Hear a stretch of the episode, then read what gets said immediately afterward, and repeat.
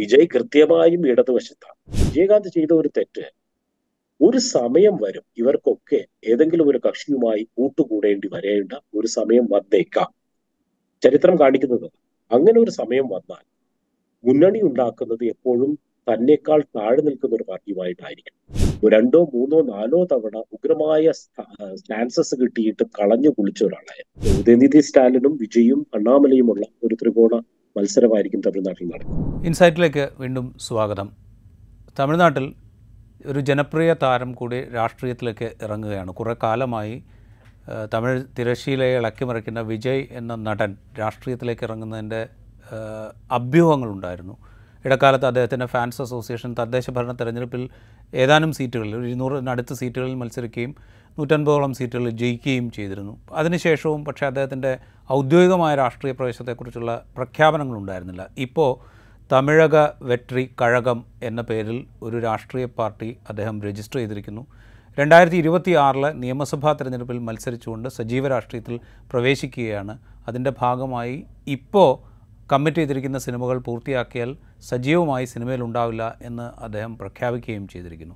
എന്താണ് തമിഴ്നാടിന്റെ രാഷ്ട്രീയത്തിൽ വിജയ് ഉണ്ടാക്കാൻ പോകുന്ന മാറ്റം എന്ന് പരിശോധിക്കുകയാണ് ഇൻസൈറ്റ്. നമുക്കൊപ്പമുള്ളത് ടൈംസ് ഓഫ് ഇന്ത്യയുടെ റെസിഡന്റ് എഡിറ്റർ അരുൺ റാമാണ് ചെന്നൈയിൽ നിന്ന്. സ്വാഗതം ഇൻസൈറ്റിലേക്ക്. നമ്മളിത് സംസാരിച്ച് തുടങ്ങുമ്പോൾ ദീർഘകാലമായിട്ടുള്ള അഭ്യൂഹമാണ് വിജയ് ഇങ്ങനെ രാഷ്ട്രീയത്തിലേക്ക് വരാൻ പോകുന്നു എന്നുള്ളത്. ഈ പ്രഖ്യാപനം വന്നതിന് ശേഷം ഇപ്പോൾ കഴിഞ്ഞ ആഴ്ചയാണ് ഈ പാർട്ടി രജിസ്ട്രേഷൻ കഴിഞ്ഞത്. പക്ഷേ തമിഴ്നാട് രാഷ്ട്രീയത്തിൽ വലിയ പ്രതികരണം ഇതിനോടുണ്ടായതായിട്ട് നമ്മളിവിടെ മലയാളത്തിൽ വായിച്ചപ്പോഴൊന്നും കണ്ടില്ല. ഈ തമിഴ്നാട്ടിലെ രാഷ്ട്രീയ പാർട്ടികൾ പൊതുവിൽ ഇതിനോട് പ്രതികരിക്കാതിരിക്കുന്നതാണോ? അതോ വിജയുടെ പ്രഖ്യാപനത്തെ അവർ സീരിയസ് ആയിട്ട് എടുക്കാതിരിക്കുന്നതാണോ? ഇല്ല പരിപൂർണമായും പ്രതികരണം ഉണ്ടായില്ല എന്ന് പറയാൻ കഴിയില്ല. ഉദയനിധി സ്റ്റാലിൻ ഉദയനിധി വിജയുടെ ഒരു സുഹൃത്തു കൂടെയാണ് ആ, സിനിമയിൽ. ഉദയനിധി സ്റ്റാലിൻ അദ്ദേഹത്തിനെ സ്വാഗതം ചെയ്തു അത് മുമ്പ് തന്നെ പത്രക്കാര് ആ, വളരെ മുമ്പ് തന്നെ ഉദയനിധിയോട് ഈ കാര്യം ചോദിച്ചപ്പോൾ അദ്ദേഹം പറഞ്ഞു വിജയ രാഷ്ട്രീയത്തിൽ വരുന്നതിൽ എനിക്ക് താല്പര്യമുണ്ട്. കാരണം ഇങ്ങനെയുള്ള ആളുകൾ കൂടുതൽ ആളുകൾ രാഷ്ട്രീയത്തിൽ വരണം എന്ന അഭിപ്രായമാണ് ഉദയനിധി പറഞ്ഞത്. എന്നാലും ഒരു ഹാഫ് ഹാർട്ട് വെൽക്കം എന്ന് വേണമെങ്കിൽ പറയാം. പിന്നെ അതുപോലെ ജയകുമാർ ഡി ജയകുമാർ മുൻ മന്ത്രി A I A D M കെയുടെ പഴയ മന്ത്രിയായിരുന്ന ഡി ജയകുമാർ പ്രതികരിച്ചിരുന്നു അദ്ദേഹം പറഞ്ഞത് വരട്ടെ. അദ്ദേഹം ഇപ്പോ വിജയ് ഏറ്റെടുത്തിരിക്കുന്ന മുദ്രാവാക്യങ്ങൾ ഒന്ന് മതരാഷ്ട്രീയത്തിനും അഴിമതിക്കുമെതിരെയാണ് ഇപ്പൊ മതരാഷ്ട്രീയവും അഴിമതിയും നടത്തുന്നത് ബി ജെ പിയും ഡി എം കെയുമാണ്. അതുകൊണ്ട് A I U D M കെക്ക് പേടിക്കാനൊന്നുമില്ല എന്നൊരു അഭിപ്രായമാണ് ബി ജെ പി പറഞ്ഞത്. പക്ഷെ പൊതുവായി അദ്ദേഹം രാഷ്ട്രീയത്തിൽ സജീവമായി കഴിഞ്ഞതിന് ശേഷം മാത്രമേ ഈ വലിയ നേതാക്കൾ പ്രതികരിക്കാൻ സാധ്യതയുള്ളൂ. അപ്പൊ അതുവരെ ഇത്തരം വളരെ ഒരു കോൾഡ് ആയിട്ടുള്ള ഒരു വെൽക്കം മാത്രമായിരിക്കും വിജയ്ക്ക് പ്രതീക്ഷിക്കാനാവുന്നത്. നേരത്തെ ഞാൻ സൂചിപ്പിച്ചതുപോലെ ഇടക്കാലത്ത് തദ്ദേശ ഭരണ തെരഞ്ഞെടുപ്പിൽ ഈ ഫാൻസ് അസോസിയേഷന്റെ പേരിൽ വിജയ് ഫാൻസ് അസോസിയേഷൻ മത്സരിക്കുകയും കുറച്ച് സീറ്റുകളിൽ ജയിക്കുകയും ഒക്കെ ചെയ്തിരുന്നു. അന്ന് അതൊരു ടെസ്റ്റ് ഡോസ് ആയിട്ട് ആണ് കണക്കാക്കിയിരുന്നത്. ഇപ്പോൾ ഈ സമയം എന്തുകൊണ്ട് എന്നുള്ളൊരു ചോദ്യമുണ്ട്. അതുപോലെ ഇപ്പോൾ രണ്ടായിരത്തി ഇരുപത്തി ആറിലെ തെരഞ്ഞെടുപ്പിലെ മത്സരിക്കുകയുള്ളൂ എന്ന് പറയുമ്പോൾ പോലും ഈ രാഷ്ട്രീയ പ്രവർത്തനം കൂടുതൽ ഒരു പാർട്ടി എന്നുള്ള നിലയിൽ വിജയുടെ രാഷ്ട്രീയ പ്രവർത്തനം കൂടുതൽ സജീവമാകാൻ പോവുകയാണെന്ന് നമ്മൾ കാണണം. എന്തുകൊണ്ട് ഈ സമയം എന്നുള്ളൊരു ഒരു ക്വസ്റ്റ്യൻ ഉണ്ടല്ലോ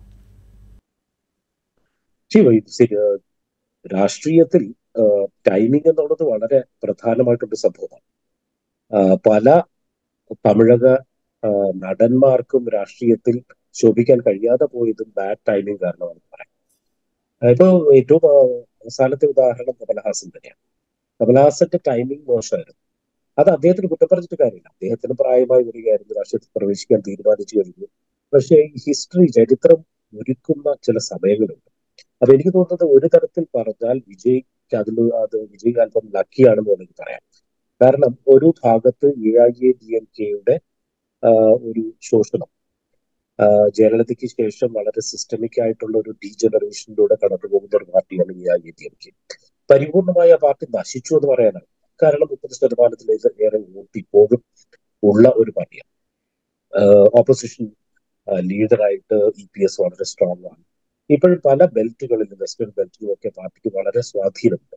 അപ്പോൾ അതിന് തള്ളിക്കളയാനാവില്ല പഴയ ആ ഒരു ഊർജസ്വലത ജയലളിത ഉണ്ടായിരുന്ന ഉണ്ടായിരുന്ന ആ ഒരു കെട്ടുറപ്പ് ആ ഒരു രാഷ്ട്രീയ നേതൃത്വത്തിന്റെ ഒരു ചങ്കൂട്ടം. ഇതൊന്നും ഇല്ലാത്തൊരു പാർട്ടിയായി അത് വളരെ ഒരു ഡീജനറേറ്റീവ് സ്റ്റേജിലേക്ക് പോയിക്കൊണ്ടിരിക്കുകയാണ്.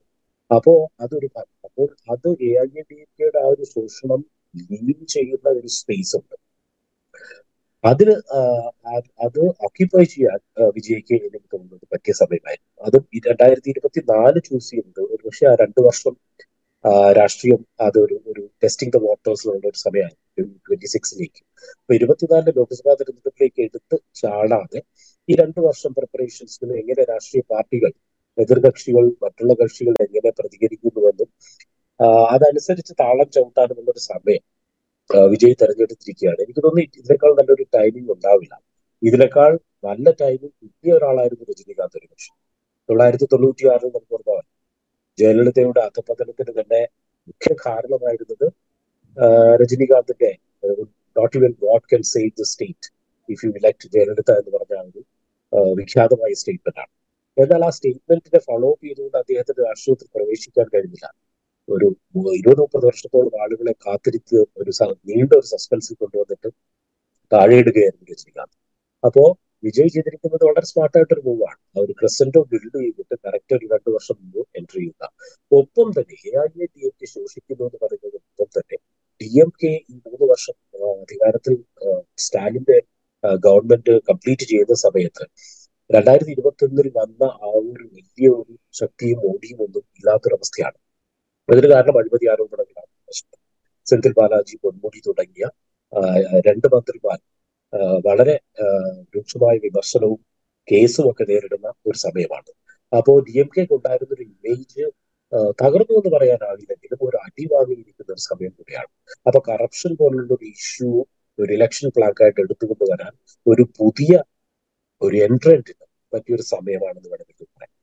ഇതൊക്കെ നമ്മൾ എല്ലാം കൂടെ കൂട്ടിക്കഴിച്ച് നോക്കുമ്പോൾ ഡി എം കെ ഇപ്പോഴും മുൻകൈയുള്ള രാഷ്ട്രീയമായി മറ്റ് പാർട്ടികളിൽ നിന്ന് മുൻകൈയുള്ള ഒരു മുൻതൂക്കമുള്ള ഒരു പാർട്ടിയായി തുടരുന്നുവെങ്കിലും സാഹചര്യം ഒരു വിജയിനെ തോന്നുന്ന ഒരു വളരെ പോപ്പുലർ ആയിട്ടുള്ള ഒരു ആക്ടറിന്റെ പൊളിറ്റിക്കൽ എൻട്രിക്ക് സാഹചര്യം അനുകൂലമായാണ് എനിക്ക് തോന്നുന്നത്. താങ്കളിപ്പോൾ സൂചിപ്പിച്ചല്ലോ ഇപ്പോൾ എ ഡി എം കെ ദുർബലമായത് ഒരുപക്ഷെ അവിടെ നിന്ന് ചോർന്നു പോകാനുള്ള അണികൾക്ക് പ്രതീക്ഷ അർപ്പിക്കാൻ പറ്റുന്ന ഒരു പ്ലാറ്റ്ഫോമായിട്ട് വിജയുടെ പാർട്ടി മാറാനുള്ളൊരു സാധ്യത.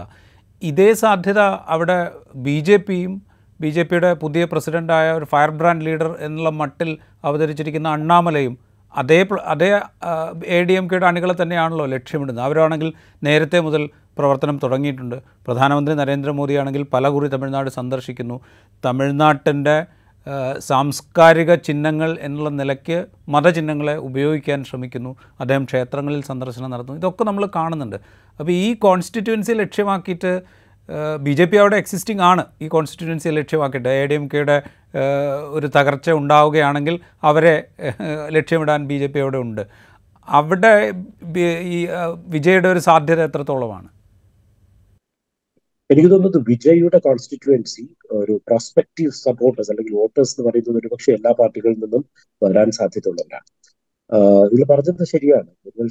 ബി ജെ പിയുടെ തമിഴ്നാട്ടിലെ വളർച്ച A I A D M കെയുടെ കോസ്റ്റിലായിരിക്കാം അതുകൊണ്ട് തന്നെ A I D M K B J പിയും തമ്മിൽ വേർപെട്ടു പോയതിൽ കൂടുതലും ലോങ് റണ്ണിൽ ബെനിഫിറ്റ് ബെനിഫിറ്റ് ആകുന്നത് ബി ജെ പി ആയിരിക്കും. കാരണം പരിശോധിച്ചു കഴിഞ്ഞാൽ ചോദ്യത്തിൽ രണ്ട് ഭാഗങ്ങളുള്ളത് ആദ്യത്തെ ഭാഗത്തിലെ ആദ്യം അറിയാം. A I A D M K തന്നെ ഒരു സോഫ്റ്റ് ഹിന്ദുത്വ പാർട്ടി ആയിരുന്നു ഓൾവേസ് കാരണം ദ്രവീഡിയനിസം റാഷണലിസം എന്ന് തുടങ്ങിയ പെരിയാർ തുടങ്ങി വെച്ച നിരീശ്വരവാദത്തിൽ നിന്നുമൊക്കെ വളരെ വ്യത്യസ്തമായിട്ട് ആണ് എൻ ജി ആർ പാർട്ടി തുടങ്ങിയത് മുതൽ. വളരെ വളരെ ഓപ്പൺ ആയിട്ട് തന്നെ കോവിൽ സന്ദർശിക്കുക. അതിനുശേഷം ജയ ജയലളിതയാകട്ടെ വളരെ ഒരു റിലീജിയസ് ആയിട്ടുള്ള ഹിന്ദുവായി ആണ് പുറത്ത് പുറമെ ലോകത്തിൽ കണ്ടിരുന്നത്. അദ്ദേഹം അവരുടെ വിശ്വാസം അവരൊരിക്കലും ഒളിക്കാൻ ശ്രമിച്ചു ഡി എം കെയുടെ നേതാക്കൾ അങ്ങനെയല്ല. ഒളിച്ചും പതുങ്ങിയും ഒക്കെ ക്ഷേത്രങ്ങളിൽ പോയിരുന്ന നേതാക്കളായിരുന്നു നമ്മുടെ പള്ളിയിലെ മുനിസാരൊക്കെ അതൊന്നും ചെയ്തില്ല അപ്പോൾ എ ഐ ഡി എം കെക്ക് ഒരു സോഫ്റ്റ് ഹിന്ദുത്വയിൽ നിന്ന് വളരെ സ്ട്രോങ് ആയിട്ടുള്ള ഒരു ഹാർഡ് ഹിന്ദുത്വ ഇമേജ് തന്നെ ജയലളിത സമ്മാനിച്ചിരുന്നു. അപ്പോ അങ്ങനെ ഇരിക്കുന്ന ഒരു പാർട്ടി അധപതനത്തിലേക്ക് പോകുമ്പോൾ എന്തുകൊണ്ട് ആ പാർട്ടിയിൽ നിൽക്കുന്നവർ സ്വാധീ ആ പാർട്ടിയെ കൂടുതലും ആ പാർട്ടിയിലുള്ളവർ മൈഗ്രേറ്റ് ചെയ്യുന്നത് ബി ജെ പി പോലൊരു പാർട്ടിയിലേക്ക് ആവാൻ സാധ്യതയുണ്ട്.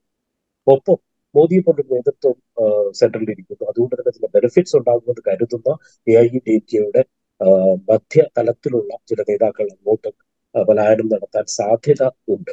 എന്നാൽ വിജയ് രണ്ടാമത്തെ ഭാഗത്തിലേക്ക് വരാം. വിജയുടെ പാർട്ടിയിൽ പാർട്ടി ആകർഷിക്കാൻ പോകുന്നത് ഒരുപക്ഷെ അരാഷ്ട്രീയമായി നിൽക്കുന്നവർ അതല്ല പാർട്ടികളുടെ മറ്റു പാർട്ടികൾക്ക് ഒരുപക്ഷെ മാറി മാറി വോട്ട് ചെയ്യുന്ന ഇൻഡിസൈസീവ് ആയിട്ടുള്ള വോട്ടേഴ്സാണ്. അതുകൊണ്ട് തന്നെ തമിഴ്നാടിന്റെ രാഷ്ട്രീയ ചരിത്രം പരിശോധിച്ചു കഴിഞ്ഞാൽ കേരളം പോലെ തന്നെ അങ്ങോട്ടും ഇങ്ങോട്ടും മാറി മാറി അഞ്ചു വർഷം വോട്ട് ചെയ്തിട്ടുള്ളവരാണ്. അതിൽ രണ്ട് ഇലക്ഷനുകളിൽ മുഖ്യ ഓപ്പോസിഷൻ തന്നെ ഇല്ലാത്തൊരവസ്ഥയിലായിരുന്നു. A I D M K ഒരു ഒരു പ്രാവശ്യം കരുണാനിധിക്ക് ഒരു എ ഡി എം കെക്ക് ഒരു പ്രാവശ്യം. അത്രയും സ്വിംഗ് ഉണ്ടായിട്ടുള്ള ഒരു സംസ്ഥാനമാണ് തമിഴ്നാട്.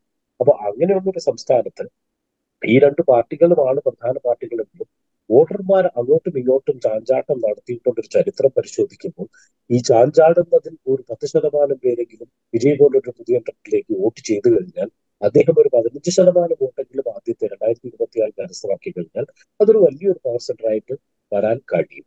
ഇതിന് കാരണം പതിനഞ്ച് ശതമാനം വോട്ടെന്ന് പറയുന്നത് തമിഴ്നാട്ടിൽ ഒരു വലിയ സംഖ്യയാണ്. കാരണം ജയിക്കുന്ന ഒരു പാർട്ടിക്ക് പോലും മുപ്പത്തഞ്ച് മുപ്പത്തേഴ് ശതമാനം വോട്ടിന്റെ ആവശ്യമേ ഉള്ളൂ ഇവിടെ ബി ജെ പി ഇത്രയും പടിപ്പെട്ടിട്ടും ഇത്രയും വർഷങ്ങളായി ചിലവച്ചിട്ടും അഞ്ച് ശതമാനത്തിൽ മേലെ വോട്ട് കരസ്ഥമാക്കാൻ കഴിയാത്തൊരു സംസ്ഥാനമാണ്.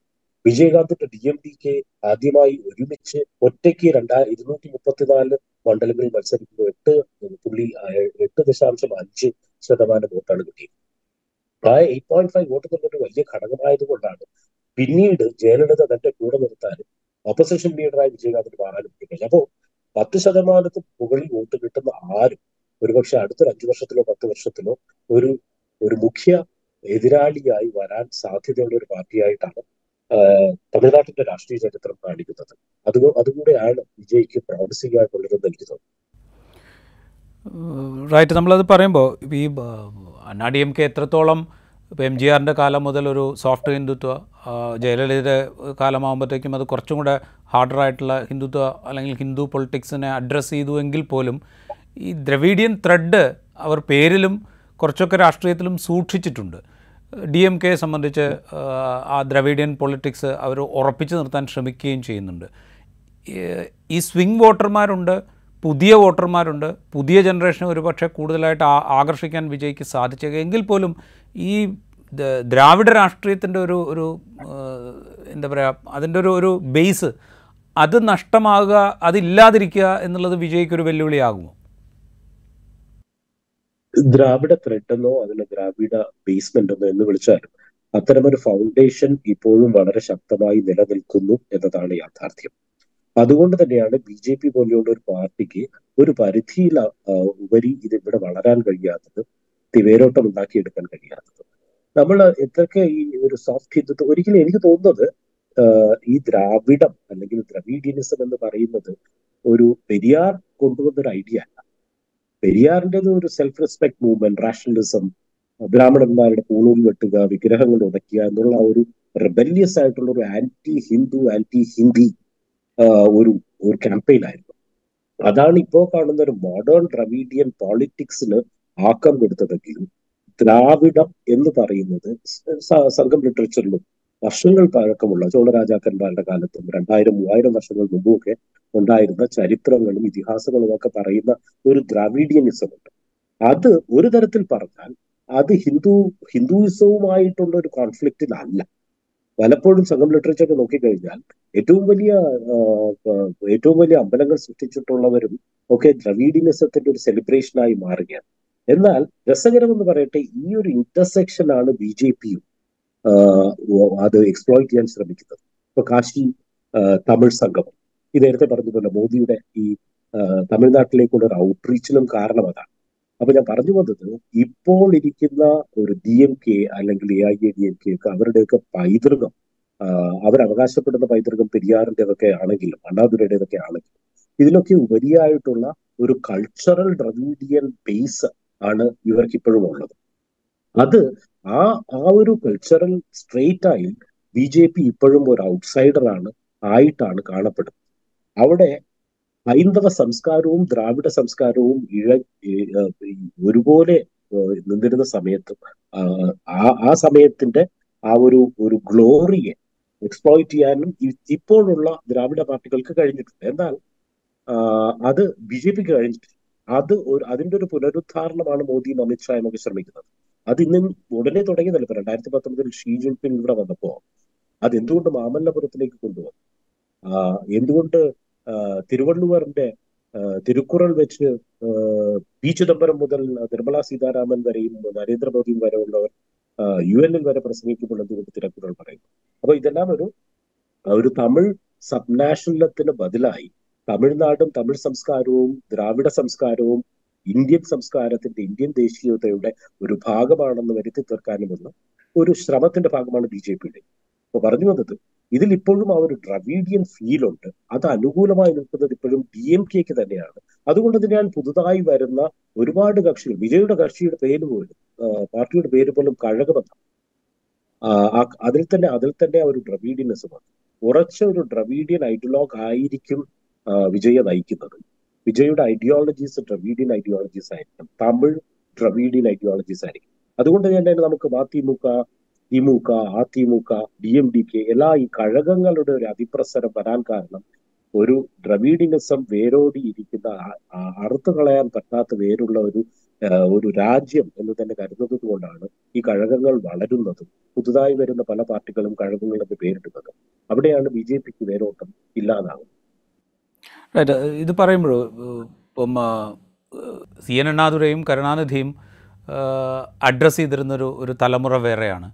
അത് കഴിഞ്ഞ് എം ജി ആർ വരുമ്പോഴത്തേക്കും വേറൊരു കരുണാനിധിയുടെ തുടർച്ചയാണെങ്കിൽ പോലും വേറൊരു തലമുറയാണ് എം ജി ആർ അഡ്രസ്സ് ചെയ്യുന്നത്.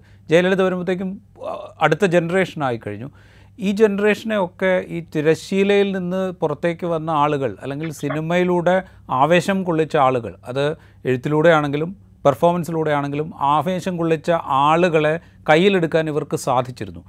പുതിയ തലമുറയിലേക്ക് വരുമ്പോൾ ഈ തിരശ്ശീലയിലെ ആവേശം അല്ലെങ്കിൽ തിരശ്ശീലയിലൂടെ നടത്തുന്ന രാഷ്ട്രീയ വിമർശനങ്ങൾ അത് ഈ വോട്ടർമാരെ സ്വാധീനിക്കുന്ന ഒരു ഘടകമായി ഇപ്പോഴും തമിഴ്നാട്ടിൽ നിൽക്കുന്നുണ്ടോ? ആ അങ്ങനെ പ്രതീക്ഷിക്കാമോ വിജയ്ക്ക്?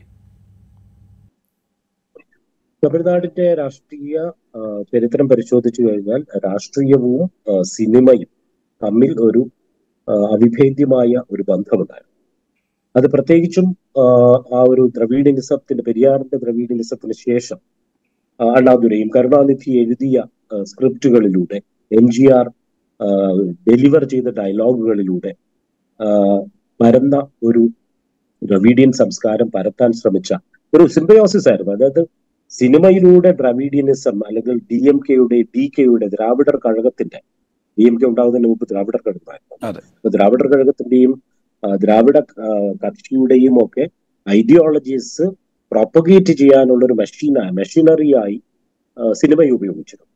എന്നാൽ സിനിമ സിനിമ രാഷ്ട്രീയത്തെയും രാഷ്ട്രീയം സിനിമയും പരസ്പരം ഉപയോഗിച്ചു കൊണ്ടിരുന്ന ഒരു കാലമായിരുന്നു അറുപതുകളും എഴുപതുകളും. അതിന്റെ ഒരു ഉച്ചകോടിയായിരുന്നു എം ജി ആറിന്റെ സമയം.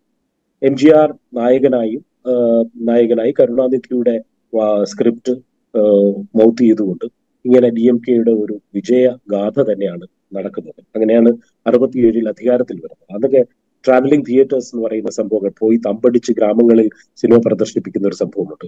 അതിലെവിടെയോ ഏതെങ്കിലും നമുക്ക് സിനിമയുടെ ബാക്ക്ഗ്രൗണ്ടിൽ ചിലപ്പോൾ ഒരു ഡി എം കെയുടെ കൊടി മാറി പറക്കുന്നുണ്ടാവും ഒരു ഒരു സബ് ടെക്സ്റ്റ് ആയിട്ട്. അപ്പൊ അങ്ങനെ പരസ്പരം സിബിയോട്ടിക് ആയിട്ട് വളർന്ന രണ്ട് സംഭവങ്ങളാണ് പിന്നീട് കോളിവുഡായ തമിഴ് സിനിമയും തമിഴ് രാഷ്ട്രീയവും. എന്നാൽ അതിൽ നിന്ന് ബെനിഫിറ്റ് ആയവരാണ് രണ്ടുപേരും കരുണാനിധിയും എം ജി ആറും പക്ഷേ നമ്മൾ ഒന്ന് പരിശോധിക്കേണ്ടത് എം ജി ആറും കരുണാനിധിയും ജയലളിതയും എല്ലാം സിനിമക്കാരെന്നതിലുപരിയായി കറകളഞ്ഞ രാഷ്ട്രീയക്കാരൻ ഒരുപക്ഷെ അതിൽ ജയലളിത ആയിരിക്കാം അല്പമെങ്കിലും രാഷ്ട്രീയക്കാരെ കുറഞ്ഞ ഒരാളെന്ന് പറയാം. എം ജി ആർ കറയറ്റ രാഷ്ട്രീയക്കാരൻ എം ജി ആർ വർഷങ്ങളോളം ഡി എം കെയുടെ മെമ്പറും ആക്റ്റീവായിട്ടുള്ള ഒരു പ്രവർത്തകനുമൊക്കെ ആയിരിക്കുന്ന സമയത്താണ് അദ്ദേഹം നടനായിരുന്നത്. ഓക്കെ ഇൻസിഡന്റലി അദ്ദേഹം ഒരു സൂപ്പർ സ്റ്റാർ ആയി ആ ഒരു സൂപ്പർ സ്റ്റാർഡം അദ്ദേഹത്തിന്റെ പ്രവേശനത്തിന് രാഷ്ട്രീയ പ്രവേശനത്തിന് ആയിരത്തി തൊള്ളായിരത്തി എഴുപത്തി ഒന്നിൽ കരുണാനിധിയെ പോലെ ഒരു അധികായനെ തന്നെ ചോദ്യം ചെയ്തുകൊണ്ട് ചാലഞ്ച് ചെയ്തുകൊണ്ട് ഒരു പുതിയ പാർട്ടി ഉണ്ടാക്കാനും ഉടനെ അധികാരത്തിൽ വരാൻ അദ്ദേഹത്തിന്റെ മരണം വരെ ഡി എം കെയെ അധികാരത്തിൽ നിന്ന് മാറ്റി നിർത്താനും കഴിയുന്ന ഒരു ശക്തി ഒരുപക്ഷെ അദ്ദേഹത്തിന് കിട്ടിയത് തിരശീലയിൽ വെള്ളിത്തിരയിൽ നിന്നായിരിക്കാം. എന്നാലും അന്തർലീനമായി അദ്ദേഹം ഒരു രാഷ്ട്രീയ ബോധമുള്ള രാഷ്ട്രീയ പ്രവർത്തകനായിരുന്നു രാഷ്ട്രീയ നേതാവ്. ജയലളിതയുമോ ജയലളിത വളർന്നത് എം ജി ആറിന്റെ തണലിലാണെങ്കിലും ജയലളിത പ്രൊപ്പഗാൻഡ സെക്രട്ടറി ആയിരുന്നു പാർട്ടി പ്രവർത്തനങ്ങളിൽ ഭാഗമായിട്ടുണ്ട്. സംസ്ഥാന സംസ്ഥാനമുടനീളം എം ജി ആറിനോടൊപ്പം യാത്ര ചെയ്തിട്ടുണ്ട് പാവപ്പെട്ടവരെ കണ്ടിട്ടുണ്ട്.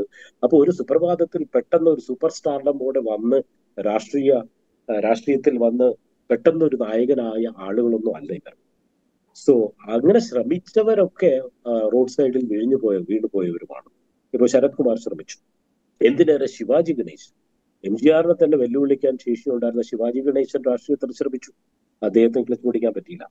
അപ്പോ സിനിമയിലെ താര പദവി ഒരു രാഷ്ട്രീയത്തിലെ വിജയത്തിന് ഒരു ഒരു ഇതാവണം എന്നില്ല ഒരു ക്രൈറ്റീരിയൻ ആകണമെന്നില്ല. ഒപ്പം രാഷ്ട്രീയ ചാതുര്യം അനിവാര്യമാണ്. തമിഴ്നാട് തമിഴ് രാഷ്ട്രീയത്തിൽ വലിയവരാവണമെങ്കിൽ കമലഹാസൻ ആ, ഉലകനായകൻ എന്ന് പറയുന്ന കമൽഹാസന് മൂന്ന് മൂന്നര ശതമാനം വോട്ട് മാത്രമേ കിട്ടിയിട്ടുള്ളൂ പത്ത് വർഷമായി രാഷ്ട്രീയത്തിൽ നിന്നിട്ട്. വിജയകാന്ത് വിജയകാന്ത് എട്ട് എട്ടര ശതമാനം വോട്ട് പിടിക്കാൻ കാരണം അദ്ദേഹം അദ്ദേഹം ഒരു സ്റ്റാർ എന്നതിലുപരിയായി നല്ലൊരു മനുഷ്യനാണ് എന്നുള്ള ഒരു ഇത്. അദ്ദേഹം പതിറ്റാണ്ടുകളായി പാവപ്പെട്ടവർക്ക് വളരെ സൈലന്റ് ആയിട്ട് ചെയ്തുകൊണ്ടിരുന്ന ചാരിറ്റബിൾ ചാരിറ്റി വർക്ക് ഉണ്ട്. അതുണ്ട് അദ്ദേഹത്തിനോട് ഇടപഴകിയിട്ടുള്ള ആളുകൾക്ക് മനസ്സിലാകാൻ കഴിഞ്ഞ ഒപ്പം തന്നെ ഇപ്പോ സിനിമാ നടന്മാരുടെ സംഘടനയുടെ നേതൃത്വം വഹിച്ച് നേതൃപാഠവും തെളിയിച്ചിട്ടുണ്ട്. അപ്പോ പല തരങ്ങളിലായി പല തലങ്ങളിലായി രാഷ്ട്രീയത്തിന്റെയും നേതൃത്വത്തിന്റെയും പാഠവങ്ങൾ പരിശീലിക്കുകയും അത് പ്രാവർത്തികമായി കാണിക്കുകയും ചെയ്തവരാണ് തമിഴ് രാഷ്ട്രീയത്തിൽ വിലസിയിട്ടുള്ളത് ഇതെല്ലാം ഇതൊന്നും ചെയ്തിട്ടില്ലാത്ത ഒരാളാണ് വിജയ് എന്നുള്ളതാണ് ഒരു അൺടെസ്റ്റഡ് ഫാക്ടർ ആയിരിക്കുന്നത്. അത് പറയുമ്പോൾ തന്നെ വിജയ്ക്കുള്ള പോപ്പുലാരിറ്റി ഒരുപക്ഷെ ഇതുവരെ ഉണ്ടായിരുന്ന രജനീകാന്തിനെ മാറ്റി നിർത്തി കഴിഞ്ഞാൽ ഇതുവരെ ഉണ്ടായിരുന്ന തമിഴ് നടീനടന്മാരിൽ ഏറ്റവും ഉന്നത സ്ഥാനത്തിൽ നിൽക്കുകയാണ്. അപ്പൊ അതിന്റെ ടൈമിംഗ് അപ്പൊ ഇത്രയും ഒരു സിനിമയ്ക്ക് ഒരു സിനിമയ്ക്ക് ഇരുന്നൂറ് കോടി വരെ പൈസ. അത് ഓൺ റെക്കോർഡ് വാങ്ങുന്ന ഒരാൾ ആ ഒരു വരുമാനം വിട്ടിട്ട് രാഷ്ട്രീയത്തിൽ വരുമ്പോൾ എടുക്കുന്ന ഒരു വലിയ റിസ്ക് ആയിരിക്കാം. പക്ഷേ ആ ഉച്ച സ്ഥാനത്ത് നിന്നുകൊണ്ട് അതാണ് ബെസ്റ്റ് ടൈം അദ്ദേഹത്തിന്റെ ടൈമിംഗ് വളരെ നല്ലതാണ് ഞാൻ പറയാൻ കാരണം. പക്ഷെ അതിനൊരു ഗാംബ്ലിങ്ങും ഉണ്ട്. ഇല്ലാന്ന് പറയാൻ കഴിയില്ല. അപ്പൊ ഞാൻ ഈ നേരത്തെ പറഞ്ഞൊരു പൊളിറ്റിക്കൽ സ്പേസിൽ കയറാൻ പറ്റിയൊരു ടൈമുണ്ട് വിജയ്ക്ക് വിജയ്ക്ക് അതിനുള്ള പോപ്പുലാരിറ്റി ഉണ്ട്. ഇനി അതിനുള്ള രാഷ്ട്രീയ ചാതുര്യം ഉണ്ടോ എന്നുള്ളതാണ് നമ്മൾ പരിശോധിക്കേണ്ടത്. ഈ രാഷ്ട്രീയ ചാതുര്യം എന്ന് പറയുമ്പോൾ ഈ പാർട്ടിയുടെ രൂപീകരണത്തോട് അനുബന്ധിച്ച് അദ്ദേഹം പറയുന്നത് അഴിമതിക്കെതിരെ അതുപോലെ മതത്തിന്റെ ദുർ മതം രാഷ്ട്രീയത്തിൽ ദുരുപയോഗം ചെയ്യുന്നതിനെതിരെ ഇത് രണ്ടുമാണ് പ്രധാനപ്പെട്ട മുദ്രാവാക്യങ്ങളായി അദ്ദേഹത്തിന്റെ പാർട്ടി മുന്നോട്ട് വയ്ക്കാൻ പോകുന്നത്. അതിൽ ഊന്നിയായിരിക്കും അതിന്റെ രാഷ്ട്രീയം രൂപപ്പെട്ടു വരാനും പോകുന്നത്. അദ്ദേഹത്തിന്റെ സിനിമകൾ ഒരുപക്ഷെ ഇക്കാര്യങ്ങളൊക്കെ നേരത്തെ മുതൽ തന്നെ ചെറിയ തോതിൽ പരാമർശിച്ചു പോകുന്നുണ്ട് എന്ന് വേണമെങ്കിൽ നമുക്ക് പറയാം. അപ്പോൾ അഴിമതിക്കെതിരെയുള്ള സിനിമകളുണ്ട്. അതുപോലെ കേന്ദ്ര സർക്കാരിനെ വിമർശിക്കുന്ന കേന്ദ്ര കേന്ദ്ര ഭരണകൂടത്തിന്റെ നയപരമായ തീരുമാനത്തെ വിമർശിക്കുന്ന സിനിമയുണ്ട്. ഇതൊക്കെയുണ്ട് അപ്പോൾ ഈ ഫോമുലേഷൻ അതായത് അഴിമതിക്കെതിരെ മതം രാഷ്ട്രീയത്തിൽ ദുരുപയോഗം ഈ ഫോമുലേഷൻ എത്രത്തോളം സഹായിക്കും? ഞാൻ പ്രത്യേകിച്ച് ഞാൻ ചോദിക്കുന്നത് അവിടുത്തെ പുതുതലമുറ വോട്ടർമാരെ വലിയ തോതിൽ അഡ്രസ്സ് ചെയ്യാൻ ഒരുപക്ഷെ ഈ രണ്ട് ഘടകങ്ങൾ വിജയെ സഹായിച്ചേക്കും. ഈ മുദ്രാവാക്യങ്ങളും സിനിമയിലെ ഡയലോഗുകളും വളരെ പരിമിതമായ ഒരു ഇതേ ഉണ്ടാവുള്ളൂ എന്നാണ് എനിക്ക് തോന്നുന്നത്. കാരണം മുദ്രാവാക്യങ്ങളുടെ കാലം കഴിഞ്ഞു ഇന്ത്യൻ രാഷ്ട്രീയത്തിൽ. മുദ്രാവാക്യങ്ങളുടെയും ഐഡിയോളജിയുടെയും കാലം കഴിഞ്ഞിരിക്കുകയാണ്. എനിക്ക് തോന്നുന്നത് വിജയുടെ ഏറ്റവും വലിയ അഡ്വാന്റേജ് ഒരു പുതിയ ഒരാൾ വരുന്നു എന്നുള്ളതേ ഉള്ളൂ. അത് അതൊരു ഓൾട്ടർനേറ്റീവ് കാരണം ജനങ്ങൾക്ക് ഒരു സൈഡിൽ ഒരു മടുപ്പ് എല്ലാ രാഷ്ട്രീയക്കാരോടും ഒരു തരം മടുപ്പുള്ളപ്പോൾ അപ്പൊ പുതുതായി വരുന്നു ഒരു ഒരു താരതമ്യേന ചെറുപ്പത്തിൽ ചെറുപ്പമായിട്ടുള്ള ഒരാളാണ്. നാൽപ്പത്തൊമ്പത് വയസ്സേ ഉള്ളൂ അദ്ദേഹത്തിന്. വളരെ പോപ്പുലർ ആയിട്ടുള്ള നടനാണ്. എല്ലാവർക്കും സ്വീകാര്യനാണ്. പക്ഷേ അദ്ദേഹത്തിന്റെ മുദ്രാവാക്യങ്ങളിൽ പുതുതായിട്ടൊന്നുമില്ല. ആന്റി കറപ്ഷനെതിരെയാണ് എല്ലാവരും ഈ ലോകത്തുള്ള രാഷ്ട്രീയക്കാരെല്ലാം ജന്മമെടുത്തിട്ടുള്ളത് അഴിമതിക്കെതിരെ ആഞ്ഞടിക്കാൻ വേണ്ടിയായിരുന്നു. അവരൊക്കെ അഴിമതിക്കാരായി മാറി എന്നുള്ളത് വേറെ കാര്യം. അപ്പൊ ആ ഒരു മുദ്രാവാക്യം കൊണ്ട് മാത്രമായില്ല ആ ഒരു സമയം കൂടെ അനുകൂലമായി വരണം വിജയ്ക്ക്. പിന്നെ ഈ പറഞ്ഞതുപോലെ അദ്ദേഹത്തിന്റെ സിനിമകളുടെ ഡയലോഗ് അത്രയും എനിക്ക് തോന്നുന്നില്ല അതൊരു അങ്ങനെയുള്ള സിനിമകൾ വിജയ് അധികം ചെയ്തിട്ടില്ലെന്ന് വേണം പറയാം ഇപ്പൊ എം ജി ആർ പരിശോധിച്ചു കഴിഞ്ഞാൽ എം ജി ആറിന്റെ രാഷ്ട്രീയ പ്രവേശനത്തിന് പറ്റിയ ഒരു വളരെ ഫോമുലായിക് ആയിട്ടുള്ള സിനിമകളായിരുന്നു അദ്ദേഹം മീനവനായും രക്ഷാക്കാരനായും പാവപ്പെട്ടവനായും എല്ലാത്തിലും ആ ഒരു സേവിയർ ഓഫ് ദ മാസസ് അങ്ങനെ ഓരോ ക്യാരക്ടർ ചെയ്ത് നല്ലവനുക്ക് നല്ലവൻ വല്ലവനുക്ക് വല്ലവൻ ആ ഒരു ആ ഒരു വളരെ സിസ്റ്റമാറ്റിക് ആയിട്ട് അദ്ദേഹത്തിന്റെ ഒരു കരിയർ ബിൽഡ് ചെയ്തിരുന്നു. വിജയ് അങ്ങനെ ചെയ്തിട്ടില്ല. വിജയ് സിഗരറ്റ് വലിക്കുന്നു പിന്നെ കള്ളുകുടിക്കുന്നു സിനിമയിൽ. എല്ലാം കാണിക്കുന്നുണ്ട്. അപ്പൊ അങ്ങനെ ഒരു സിസ്റ്റമാറ്റിക് ആയിട്ടൊരു സംഭവം നടന്നിട്ടില്ല. ഇടയ്ക്ക് അവിടെയും ഇവിടെയൊക്കെ ചില ഡയലോഗുകൾ ഉണ്ടെന്നുള്ളൂ. അതൊന്നും രാഷ്ട്രീയത്തിന്റെ രക്ഷ അദ്ദേഹത്തിന് സഹായിക്കുമെന്ന് എനിക്ക് തോന്നുന്നില്ല. അതിനേക്കാൾ ഉപരി സഹായിക്കുന്നത് ഈ രാഷ്ട്രീയ ചാതുര്യം എന്ന് ഞാൻ ഉദ്ദേശിച്ചത് സ്വന്തം സ്വന്തം ഒരു നോളജോ രാഷ്ട്രീയ നോളജോ മാത്രമല്ല കൂടെ ആരൊക്കെ നിർത്തുന്നു? ആരൊക്കെയാണ് തന്റെ അഡ്വൈസേഴ്സ് ഇതൊക്കെ ഒരു തരം ഒരു വലിയ പരിധി വരെ ഒരു പാർട്ടിയെ ബാധിക്കും. കാരണം ഒരു പാർട്ടി വിജയ് എന്നുള്ളത് ഒരു മൊണോലിത്തിക് ആയിട്ടൊരു പാർട്ടിയാണ്. ഒരു പാർട്ടിക്ക് അങ്ങനെ നിലനിൽക്കാൻ കഴിയില്ല. ഒരുപക്ഷെ ആകെ അങ്ങനെ ഒരു പാർട്ടി പടുത്തുയർത്തുള്ള ജയലളിത മാത്രമായിരിക്കാം. എം ജി ആറും ജയലളിതയും മാത്രം. അങ്ങനെ ആ ഒരു പാർട്ടി പടുത്തുയർത്തിയത് കൊണ്ട് മാത്രമാണ് ജയലളിതയ്ക്ക് ശേഷം ആ പാർട്ടി എത്തപ്പെട്ടിരിക്കുന്നതും ആ ഒരു കാര്യം. മറ്റ് വളർന്നിട്ടുള്ള പാർട്ടികളൊക്കെ വളരെ ഉഗ്രമായുള്ള സ്ട്രോങ് ആയിട്ടുള്ള ഒരു ലീഡർ ഉണ്ടെങ്കിലും കരുണാനിധി ആയിക്കോട്ടെ ഇപ്പോൾ സ്റ്റാലിൻ ആയിക്കോട്ടെ പക്ഷെ അതിന് ലേയേർഡ് ആയിട്ടുള്ള ഒരു ഒരു ഡെമോക്രാറ്റിക് സിസ്റ്റമാണ് പാർട്ടി. ഒരു ഒരു ഏകാധിപതിയെ പോലെ തോന്നിക്കുന്ന ഒരു ഒരു സുപ്രീം ലീഡർ ഉണ്ട് എങ്കിലും ഈ പാർട്ടികൾക്കെല്ലാം പല ലേയേഴ്സ് ആ ഒരു പരാജയമാണ് ഡി എം ഡി ഉണ്ടായത്. ആ ഒരു പരാജയമാണ് കമലഹാസന്റെ എം എൻ എമ്മിനുണ്ടായത് ആ ഒരു പേരല്ലാതെ മറ്റാരുമില്ലാത്ത ഒരു പാർട്ടി. അപ്പൊ വിജയുടെ ഏറ്റവും വലിയ ചാലഞ്ച് എന്ന് പറയുന്നത് ഒരു ലേയേർഡ് ആയിട്ടുള്ള ടിയർ സിസ്റ്റത്തിലുള്ള ഒരു പാർട്ടി താഴേക്കിടയിൽ യൂണിറ്റിൽ നിന്ന് സംസ്ഥാന ലെവലിലേക്ക് വളർത്തിക്കൊണ്ടുവരുവാനും അതിന് അനുയോജ്യമായ രണ്ടാം നിര മൂന്നാം നിര നേതൃത്വത്തെ വാർത്തെടുക്കാനും അല്ലെങ്കിൽ പുറത്തുനിന്ന് അട്രാക്ട് ചെയ്യാനുമുള്ള കഴിവ് അദ്ദേഹത്തിനുണ്ടോ? ഒപ്പം തനിക്ക് ചുറ്റും നിർത്തുന്ന അഡ്വൈസേഴ്സ് ആരൊക്കെയാണ്? എന്ത് തരത്തിലുള്ള അഡ്വൈസേഴ്സ് ആണ് അദ്ദേഹം കേൾക്കാൻ പോകുന്നത്? ഇതൊക്കെയായിരിക്കും ദീർഘകാലത്തിൽ അദ്ദേഹത്തിന്റെ രാഷ്ട്രീയ ഭാവി തീരുമാനിക്കുന്നത്. അല്ലാതെ ഒന്നോ രണ്ടോ മുദ്രാവാക്യങ്ങളോ സിനിമയിലെ ഡയലോഗ്സോ ആവില്ല. റൈറ്റ് അവസാനമായി ഞാൻ ഒരു കാര്യം കൂടെ ചോദിച്ചോട്ടെ. ഇപ്പോൾ അഭിനേതാവായിരിക്കെ ബി ജെ പിയുടെ അല്ലെങ്കിൽ ബി ജെ പി ഭരണകൂടത്തിന്റെ വലിയ തോതിലുള്ള എതിർപ്പ് വിജയ്ക്ക് നേരിടേണ്ടി വന്നിട്ടുണ്ട്. അദ്ദേഹത്തിന്റെ മതം ഏതാണ് എന്ന് വ്യക്തമാക്കുന്ന വിധത്തിലുള്ള പരാമർശങ്ങൾ ബി ജെ പിയുടെ ഭാഗത്തുനിന്നുണ്ടാവുന്നു. ബി ജെ പിയുടെ ആദായ ഭരണകൂടത്തിന്റെ കീഴിലുള്ള ആദായ നികുതി വകുപ്പ് വിജയുടെ ഓഫീസും വീടും ഒക്കെ വലിയ തോതിൽ റെയ്ഡ് ചെയ്യുന്നു. അങ്ങനെ പലതരത്തിലുള്ള കാഴ്ചകൾ നമ്മൾ കണ്ടിട്ടുണ്ട്. വിജയെ ലക്ഷ്യമിടുന്നു ബി ജെ പി എന്ന് വരെ തോന്നിപ്പിക്കുന്ന വിധത്തിൽ നമ്മളത് കണ്ടിട്ടുണ്ട്. അപ്പോൾ തമിഴ്നാട് രാഷ്ട്രീയത്തിൽ ബി ജെ പിയെ ശക്തമായി എതിർക്കേണ്ടി വരും വിജയ്ക്ക് എന്നുള്ളത് നിശ്ചയമാണ്. അതോടൊപ്പം പിന്നെയുള്ളത് ഡി എം കെ ആണ്. ഉദയനിധി സ്റ്റാലിൻ ഇപ്പോൾ എന്റെ സുഹൃത്താണ് ഞാൻ സ്വാഗതം ചെയ്യുന്നു എന്ന് പറയുന്നുണ്ടെങ്കിൽ പോലും ഡി എം കെയിൽ ഉദയനിധി സ്റ്റാലിൻ സ്റ്റാലിൻ കഴിഞ്ഞാൽ ഞാനാണ് എന്ന മട്ടിലുള്ളൊരു സ്ഥാനം ഏതാണ്ട് ഉറപ്പിക്കുന്ന കാഴ്ചയാണ് നമ്മൾ കാണുന്നത്. ഇപ്പോൾ സനാതന ധർമ്മത്തിനെതിരെയൊക്കെയുള്ള അദ്ദേഹത്തിന്റെ സ്റ്റേറ്റ്മെന്റുകളിൽ അദ്ദേഹം ഉറച്ചു നിൽക്കുന്നതൊക്കെ അതിന്റെ ഭാഗമായിട്ടാണ്. അപ്പോൾ വിജയെ സംബന്ധിച്ച് അദ്ദേഹം രാഷ്ട്രീയ പാർട്ടി രൂപീകരിച്ചിറങ്ങുമ്പോൾ എതിർക്കേണ്ടി വരിക പ്രധാനമായും ബി ജെ പിയെയും ഡി എം കെയും തന്നെ ആയിരിക്കും അതെ അതെ അതിന് സംശയമില്ല ഇദ്ദേഹം വിജയ് രാഷ്ട്രീയ പ്രവേശനം നടത്തുന്നതിന് മുമ്പ് തന്നെ മുഖ്യ എതിരാളിയായി ബി ജെ പി തന്നെ ഒരു തീരുമാനം എടുക്കായിരുന്നു ബി ജെ പി ആണ് നമ്മുടെ അപ്പൊ അതുകൊണ്ട് വളരെ നാച്ചുറൽ ആയിട്ടുള്ള ഒരു റൈവൽ ആയി ആണ്. കാരണം അദ്ദേഹത്തിന്റെ ആ ജോസഫ് പേര് പുറത്തു കൊണ്ടുവന്നപ്പോൾ തന്നെ അതിനു മുമ്പ് തന്നെ ബി ജെ പിക്ക് ഒട്ടും താല്പര്യമില്ലാത്ത ഒരാളായിരുന്നു അതുകൊണ്ട് പക്ഷെ എനിക്ക് തോന്നുന്നത് ബി ജെ പിയെ മുഖ്യ എതിരാളിയായി കാണുന്നത് ഒരു തരം മണ്ടത്തരമായിരുന്നു വിജയിക്കും. കാരണം എന്തുകൊണ്ടും ബി ജെ പിക്കാര് വിജയിലേക്ക് വരാൻ സാധ്യതയില്ല. ഹാർഡ് കോർ ആയിട്ടുള്ള റൈറ്റ് വിങ് ആക്ടിവിസ്റ്റുകൾ ഒരുപക്ഷെ വിജയിയെ ഇഷ്ടപ്പെടുന്ന അല്ലെങ്കിൽ വിജയുടെ ഫാൻ ആണെങ്കിൽ പോലും അദ്ദേഹത്തിന് വേണ്ടി വോട്ട് ചെയ്യുമെന്ന് എനിക്ക് തോന്നുന്നില്ല അതുകൊണ്ട് അദ്ദേഹത്തിന്റെ കാച്ച്മെന്റ് ഏരിയ എപ്പോഴും ബി ജെ ബി ജെ പിക്ക് പുറത്തുള്ള ഒരു ഒരു വോട്ടർ ബേസ് ആയിരിക്കണം. അതുകൊണ്ട് തന്നെ എനിക്ക് തോന്നുന്നത് രാഷ്ട്രീയമായി ഏറ്റവും നല്ല ഒരു നീക്കം എന്ന് പറയുന്നത് രാഷ്ട്രീയം രണ്ടായിരത്തി ഇരുപത്തി ആറിൽ മുഖ്യ എതിരാളിയായി വിജയ് പ്രഖ്യാപിക്കേണ്ടത് സ്റ്റാലിനെ തന്നെയാണ്. ഉദയനിധിയെ തന്നെയാണ്. പറഞ്ഞതുപോലെ ഒരു ഇനി ഒരു പത്ത് വർഷം കഴിഞ്ഞാൽ ഉദയനിധിയും ഉദയനിധി സ്റ്റാലിനും വിജയും അണ്ണാമലയുമുള്ള ഒരു ത്രികോണ മത്സരമായിരിക്കും തമിഴ്നാട്ടിൽ നടക്കും.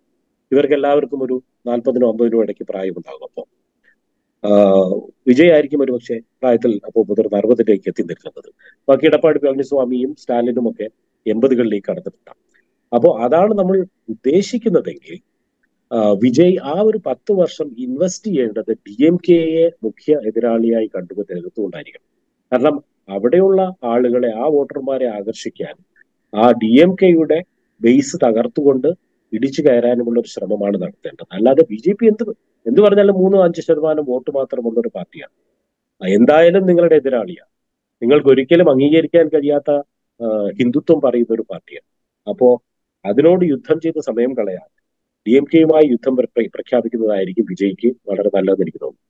റൈറ്റ് ഒറ്റ കാര്യം കൂടി. ഇപ്പോൾ ശിവാജി ഗണേശൻ മുതൽ ശരത് കുമാർ വരെ അല്ലെങ്കിൽ കാർത്തിക് വരെ പരീക്ഷിച്ച് പരാജയപ്പെട്ട ഇടം രജനീകാന്ത് ഒരുങ്ങിയതിന് ശേഷം പിൻവാങ്ങിയ ഇടം കമലഹാസൻ തുടങ്ങിയിട്ട് വലിയ തോതിൽ മുന്നേറാൻ കഴിയാതെ പോയ ഇടം ഡി എം ഡി കെ ശക്തിയാവുമെന്ന് പ്രതീക്ഷിച്ചിടത്തു നിന്ന് മെലിഞ്ഞു പോയ ഒരിടം. അങ്ങനെ ഈ താരങ്ങളുടെ കാര്യത്തിൽ പരാജയങ്ങളുടെ ഒരു പട്ടിക അവിടെ ഉണ്ട്. അത് അത് മുന്നിൽ നിൽക്കുമ്പോഴും വിജയ് തിരഞ്ഞെടുത്ത സമയം വളരെ കറക്റ്റാണ് അതുകൊണ്ട് തന്നെ വിജയ്ക്ക് സാധ്യതയുണ്ട് എന്നാണ് താങ്കളുടെ നിരീക്ഷണം.